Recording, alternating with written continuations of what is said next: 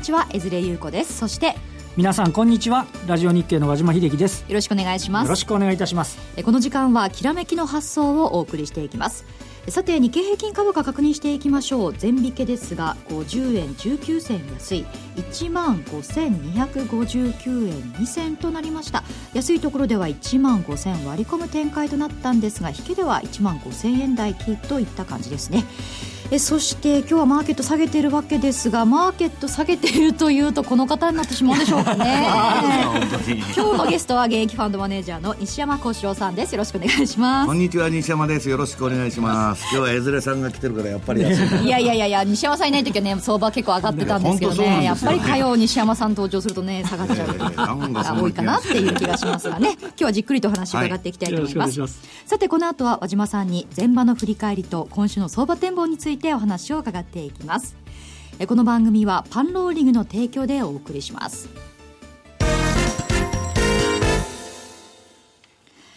では東京株式市場前場のマーケットを確認していきます。日経平均株価全引けは9え50円19銭安い。1万5259円2銭となりました。安いところでは朝10時9分に1万5000を割って1万4987円79銭をつけました。そこからですね、下げ幅縮小し、プラスに転じ10時52分には1万5334円10銭までつける場面もあったんですが、やはり上値の重い展開といった感じなんでしょうかね。そうですね。あのー、今日、から、えー、下半期入り、受け渡しが7月になるという相場なんですけども、えっと、まあ、あの、昨日、えー、海外でいうと、欧米ともに株価が難聴だったというようなことでありまして、はい、朝から、えー、売り先行での始まりという形になりました。で、まあね、あの、節目である1万5000円を、えー、試しに、えー、行くような展開。えー、ちなみにあの、6月24日の引け値ベースの安値は1万4952円。ということで、まあ、それをね、ちょっと伺うような展開になったんですけども、今お伝えした通り、あの、その後、おまあ、ちょっと安倍さんがなんか為替を注視するとかなんとか言って、まあ、それがどうかっていうのはちょっと分かんないですけど、そのあたりから為替の方があ円安方向、えっと、えー、特にどうですかね、ポンド円でいうと134円の半ばぐらいから136円ぐらいのところまで、えー、いったというようなことでありましたり、えー、為替に、ドル円でも101円の半ばぐらいから102円台に伺うような展開になって、そのあたりから、あのそのあたりというか、それに向けて、えー、株式市場も、えー、プラスに、えー、一時転じる場面がありましたということでありまして、はい、まあ、為替に対してね、まあ、非常に神経質、まあ、特にね、ポンドがどの通貨に対しても非常に安値圏にあるんで、ん。まあ、その点では非常にこう神経質になっているということでありまして、で中身としても、えっとまあ、欧州、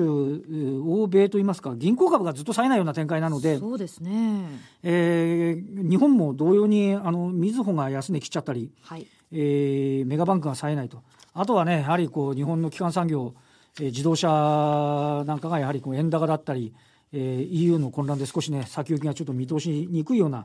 えー、状況になっているということで、えー、金融自動車はちょっと軒並みます。あとマーケットの時代悪いんで、証券株もね、非常にきついと。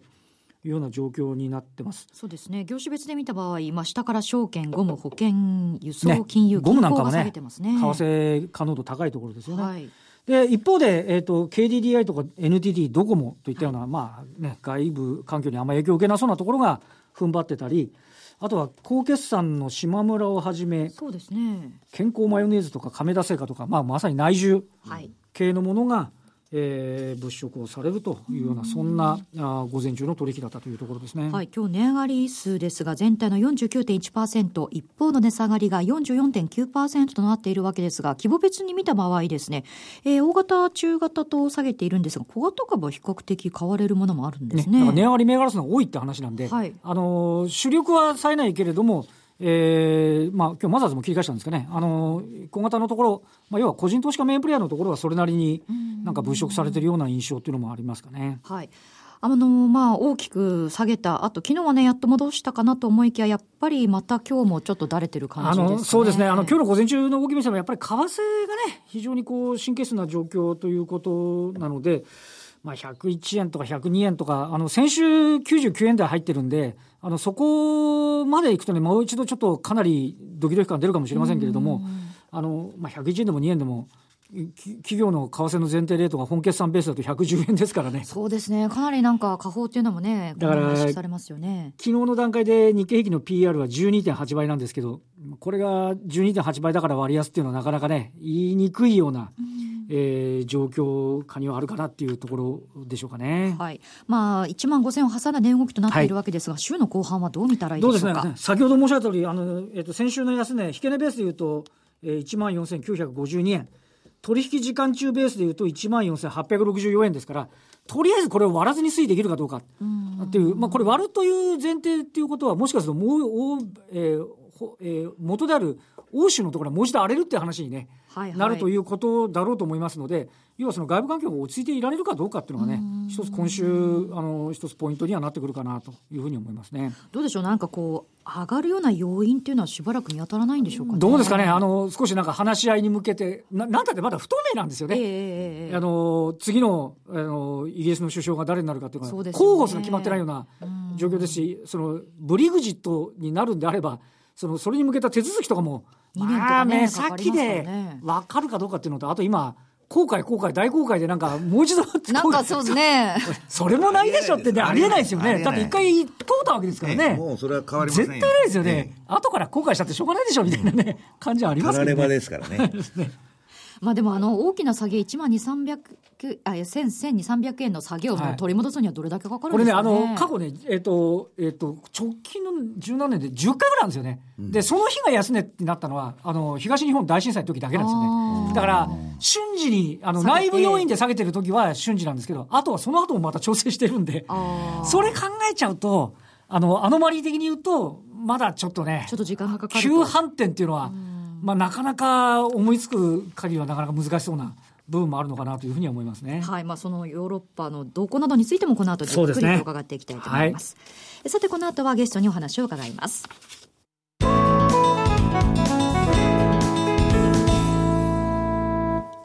では改めまして今日のゲストをご紹介していきましょう現役ファンドマネージャーの西山幸四郎さんですよろしくお願いします西山です。よろしくお願いします。よろしくお願いいたしますよろしくお願いします。さて今日はまあはいどういったお話が伺えるんでしょうか、いや、まあ、あの、当面の相場見通しを、まあ、えー言ってくるとえーという話なんですけど、まず、あの、もう日本株に対してですね、ちょっと海外勢が引いちゃったと。まあ、4月に緩和がなかったあたりから、もう完全に諦めちゃってですね、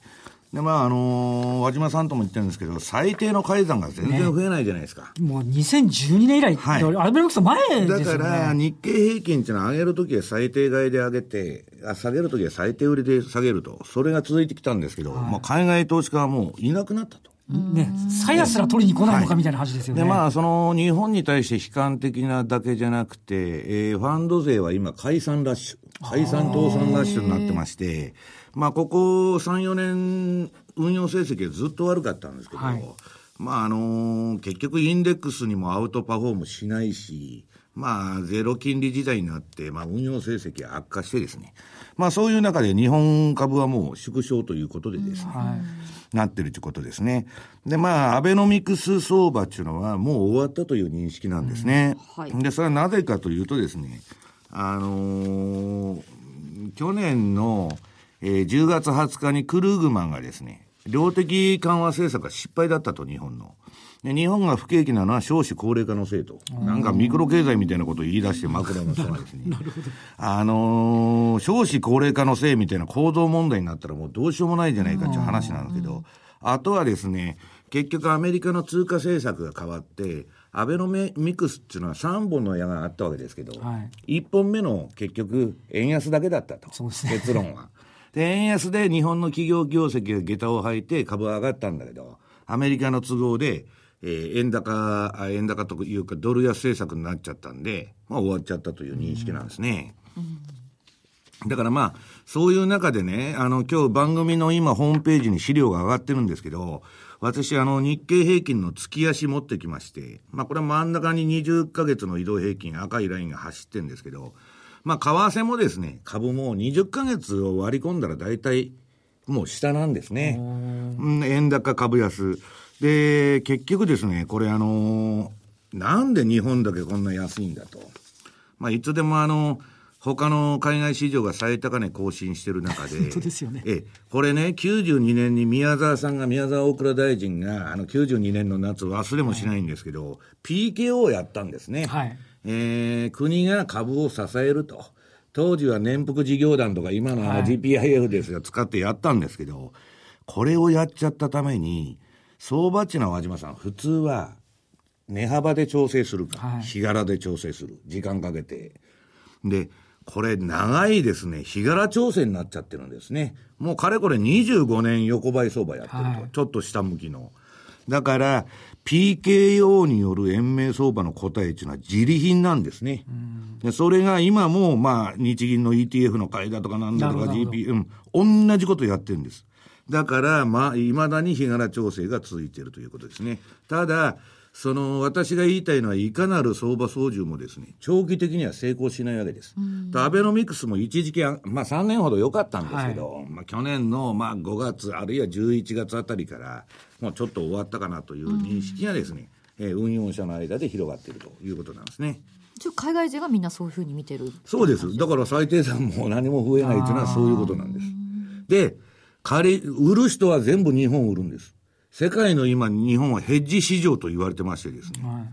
あの、日本さえ、なんか、とにかくアメリカでことが起こったら日本売りと、はい、中国でも日本売り、はい、で、今度のイギリスの EU 離脱金曜ね、見てたら日本の下げ幅、他のアジアに比べても大きかったイギリスなんか確か3%しか下がってないのに、なんでこんなに、まあ、最初に空いてるっていうのもあるのかなそれはね、結局ね、私も日本人として腑に落ちないわけですよ。なんでこんなイギリスの問題で日本が売られるのかと。ふざけんなっちゅう話なんですよ。だけど、それはね、あの、冷静に相場を見てる人から言わしたら、日本はこの3年間 PKO をやりまくってきたと。で、それは円安を原動力としてきたんですけど、それがうまくいかなくなって、そのツケを払ってると。で、今ね、あの、いろんな証券会社とかブローカーに電話すると、円キャリーの、今まで円中のファンディング通貨で、円を調達してなんかで運用してたっていう人が多かったんですけど、これ円安から円高に逆流しちゃったですね、はい、キャリートレードの巻き戻しがすごいんですね。なるほど。ええ。これが最大の私は円安、今の円高株安の原因だと思いますけどね。何があっても安全資産の円って言われちゃいますもんね、ええ、なんかね。まあだからそれも安全資産かどうかっていうのは。それより巻き戻しなんですね、今の話だと、ね、巻き戻しなんです。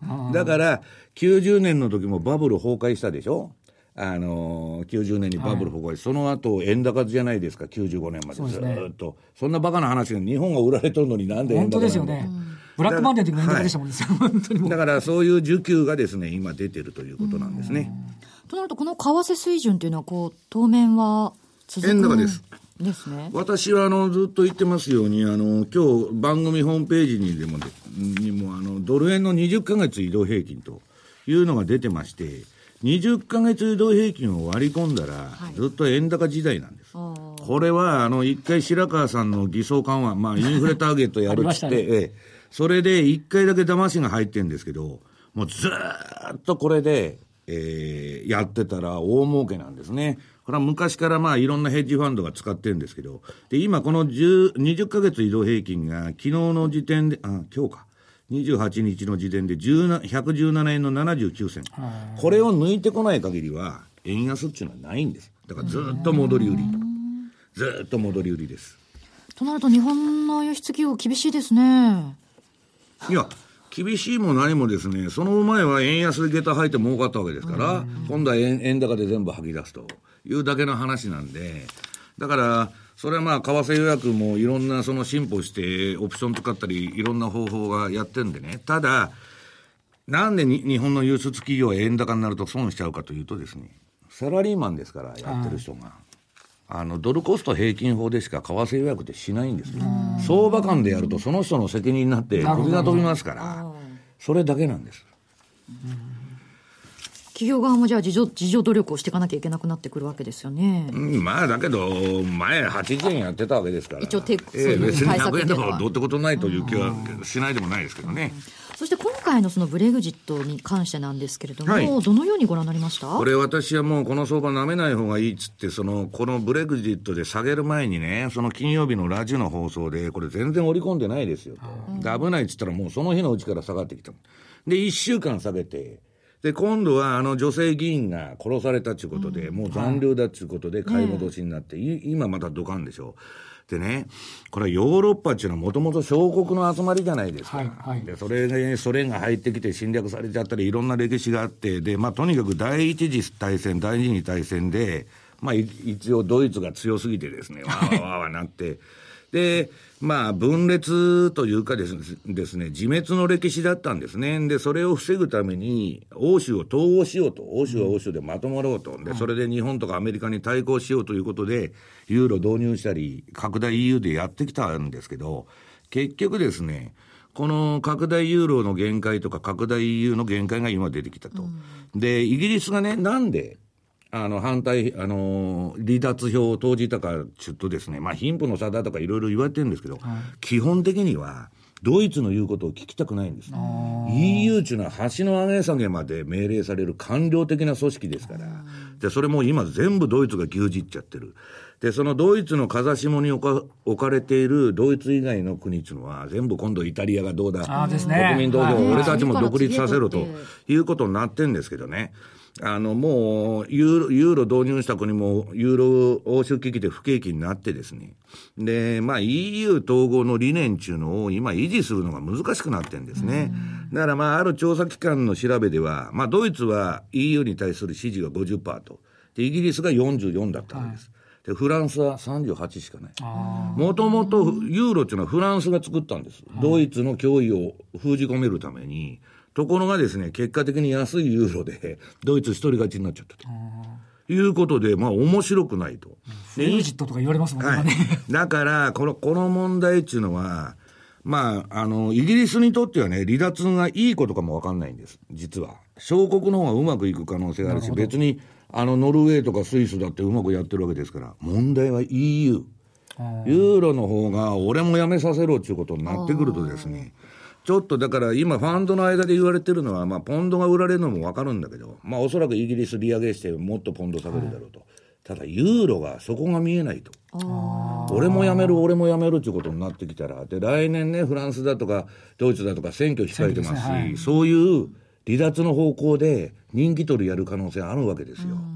だからちょっとそういう意味では不透明感がね、非常に、あの、高まっているということなんですね。体制の問題がっていうふうになっちゃうと、確かに根が深くなっちゃいますよえねえ。だからイギリスのことで今ね、大騒ぎしてるんですけど、もともとイギリスっていうのはまあ二枚舌外交というか、欧州大陸を分裂させてですね、自分が漁漁夫の利を得ようという戦略でずーっと何百年も続いてるんです。直近だけで言っても EEC とかであの辺の絡みからもそうですよね、なんかね。東欧のね、はいそんな EU なんかに入れないような国でも入れ入れっつってそそのかして入れて、はいで、今度は自分がいち早く辞めてるだからあの、入って手突っ込んでかき回して出ていったと。それがイギリスの戦略なんです。なるほど。そういう国なんです。戦略なわけですね。はい。だから、まあ私はそのイギリスにとってね、今度の、えー離脱がそんなに悪いことだとは実は思ってないんですけど、欧州の方が大変だなというふうに見てます。これまだ長く続くわけですよね、このなんかこう不調和というか。そうですね。だから、そういう意味ではね、ローマ帝国の崩壊じゃないんですけど、ちょっとですね、えーいくつ、拡大 EU とか、えー拡大ユーロっていうのをやりすぎたのかなと。ユーロも最初の6カ国ぐらいでずっとやっといたらよかったのに、あそこギリシャも入れん、どこも入れと。いやーでも本当通貨統合とかこういうのって本当難しいんですね。無理ですよ。だってギリシャとドイツと同じ金利でやらなきゃいけないんですから、そねそもそもが壮大な実験じゃまあ。そのね、財政と経済と政策とってまた別々になっちゃうわけですからね。これあの、マーク・ファーバーとかそういったこう著名な方ってのはこうどう見てるんですか？まあ、ファーバーは小さい方がいいんだと、今言ったように国は小国の方がうまくいくんだと。だから、結局 EU っていうのはね、例えばイギリスが国連から脱退したって言ったらこれ偉い 話ですけどね。はい。これブロック化の動きなんですよ。グローバリゼーションじゃないんですよ。要するに、まあ、かって強かった日本とかアメリカ経済に対抗するために関税撤廃して、ヨーロッパは一つにまとまりましょうと。だけど、今そこにとどまっている、さっき言ったように大義名分っていうのは見出しにくい。で、EU がまとまるかつ、まとまる場合には、例えばロシアが攻めてくるとかね、どっか侵略するとかあったらまとまるんだけど、そういう脅威も今ないと。だからみんなが言いたいことを言い出したと。まあ不景気の象徴ですね。だからグローバリゼーションっていうのは必然的にデフレになるんですけど、そのデフレの中で、えー、要するにもう不景気になってですね、でみんなが内向きになって、ナショナリズムが盛り上がっているということなんですね。はい、まあ、こういったこのブレグジットのニュースもありまして、日本は円高、そして株安になっているわけですが、はい、これ、投資家というのはどのようにこう対処していけばいいんでしょうか？いや、もうだから、対局は円高。で、決まってますから、円高になったら株も売られちゃうと。うん、で、まあ、この円高に関して言うとね、ラリーは先週、の、あのー、6月20日にですね、はい、ドル円100円になるって言っとったんですね、この人だけ。あの、パンローリングから出てます、あの、ラリー・ウィリアムズの週刊マーケット分析。はいはいこれで、これあの番組資料に上がってますけど、ターゲットは1.00ドル円の100円です。ちゃんと月曜日に言ってその時皆さん円安になってたんですよ。もう円は107円から110円に戻って、日経も1万8000円戻すと、イギリスは残留だと。いう中で、一人全然違うこと言ってるんですけど、結局当たってる当たってんですね。はい、やっぱりあの普段もこのラリー・ウィリアムズのこのラリー TV は参考にしてるという私あのファンですんであの毎週見てます、はい。まあ、あの小さいいろんな情報っていうのは入ってきますけどこういうなんか対局の話っていうのを聞くのも必要そうですね、うん、だから結局ね私はマーケットの情報っていうのはほとんど見ないんです。テレビも見ない新聞も見ないラジオも聞かないそんなこと言ったら怒られますけど。あの、結局本質だけ見とく必要があると。あとは価格そのものの分析ですね。いうのが大事じゃないかなという気がするんですけど。わかりました、はい、そしてここでパンローリングからリスナーの皆さんにお得なお知らせがあります。パンローリングでは創業25周年を記念しまして、期間中トレーダーズショップで DVD を3本以上買うと3000円のポイントバックを行っています。西山さんは相場で道を開く7つの戦略、こちら上半期売上1位らしいですね。あそうですか。ありがとうございます。はい、はいこちらもまあ対象になるということなんですよね。はい、そして西山さん以外にも10億円トレーダーのテスタさんや中原圭介さんなどの DVD もすべて対象になっていますので、このお得な期間にお求めいただけたらと思います。詳しくは番組ホームページをご覧ください。そしてもう一つお知らせがあります。多くの投資家が集まる投資戦略フェアが10月15日土曜日、大阪マイドーム大阪で開催されます。現在は優先案内を受け付けています。公開後ですね、すぐに人気のセミナーが埋まってしまいますので、この機会に優先案内をお申し込みいただけたらと思います。え今年も豪華メンバーでお送りする投資戦略フェア、今日のゲスト、西山さんももちろん参加される、はい、ということなんですね。はい、楽しみですね。え西山さん以外にもですね、小次郎講師さん、えそして遠蔵さん、坂本慎太郎さん、中原圭介さん、バカラ村さんも登場されるということで、え総勢20名以上の講師が勢ぞろいします。えこちらも詳細は番組ホームページからご覧ください。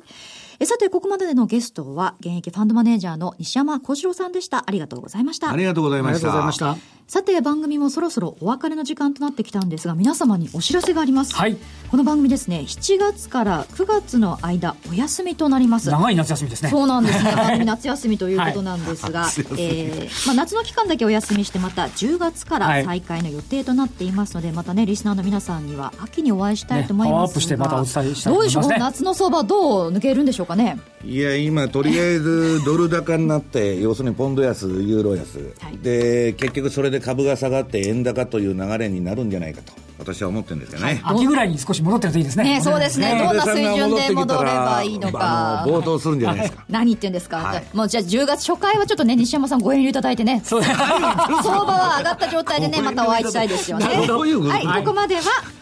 あ、真面目にできた。江連優子でお送りしました。えこの番組はパンローリングの提供でお送りしました。